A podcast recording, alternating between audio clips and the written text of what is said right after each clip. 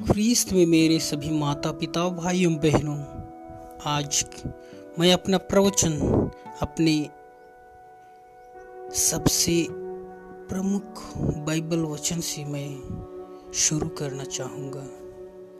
यह वचन यह कहता है, ईश्वर ने संसार को इतना प्यार किया कि उसने उसके लिए अपने इकलौते पुत्र को अर्पित कर दिया। जिससे जो उसमें विश्वास करता है, उसका सर्वनाश ना हो, बल्कि अनंत जीवन प्राप्त करें। ईश्वर ने अपने पुत्र को संसार में इसलिए भेजा था कि वह संसार को दोषी ठहराए। उसने इसलिए भेजा कि वह संसार उसके द्वारा मुक्ति प्राप्त करे। हमारा धर्म केवल दो ही मुख्य बिंदुओं पर आधारित है। वह है ईश्वरीय प्रेम और मानव भक्ति। ईश्वर चाहता है कि सभी मनुष्य मुक्ति प्राप्त करें और उसके सत्य को जाने। और ईश्वरीय कृपा सभी मनुष्यों की मुक्ति के लिए प्रकट हुई थी। हम सभी जानते हैं ख्रिस्त ने सबका पाप अपने ऊपर ले लिया। इससे बड़ा प्रेम किसी का नहीं कि कोई अपने मित्रों के लिए अपने प्राण अर्पित कर दे।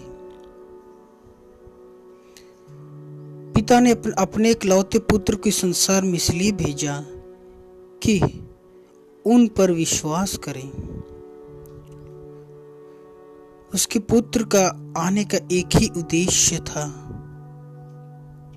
कि वह हमारे पापों को अपने ऊपर ले और हमें पापों से मुक्त करे। हमें शैतान के चंगुल से बचाए।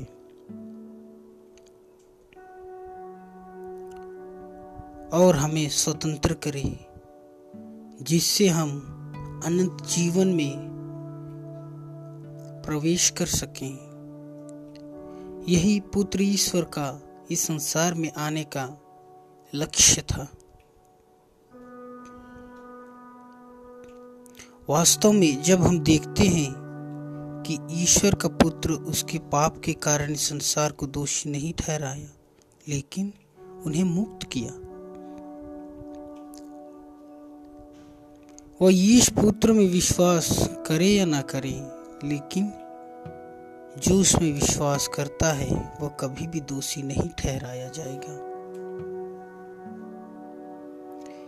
ईश्वर के शब्द में देह रूप इसलिए धारण किया कि हम ईश्वरीय प्रेम को जाने और जीवन प्राप्त करें।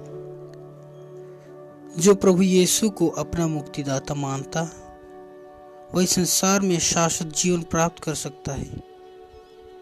और जो यीशु को अपना मुक्तिदाता नहीं मानता उसे अपने जीवन काल में मृत्यु दंड मिल सकता है और उन्हें मिलता है। संत पौलुस कहते हैं, जो ईसा मसीह से संयुक्त हैं, उनके लिए अब कोई दंडाज्ञा नहीं रह गई है। इसलिए हम सभी का कर्तव्य है कि हम यीशु ख्रिस्त में विश्वास करें इस विश्वास की वृद्धि एवं प्रगति के लिए निरंतर प्रार्थना करते रहें। अंधविश्वास न बने। शक, संदेह की स्थिति में ना रहें। और जब ऐसी परिस्थिति हो जाती है तो उन्हें इस परिस्थिति में प्रभु ईश्वर से क्षमा मांगे और अपने आप में, अपने विश्वास में दृढ़ बने। ஆமீன்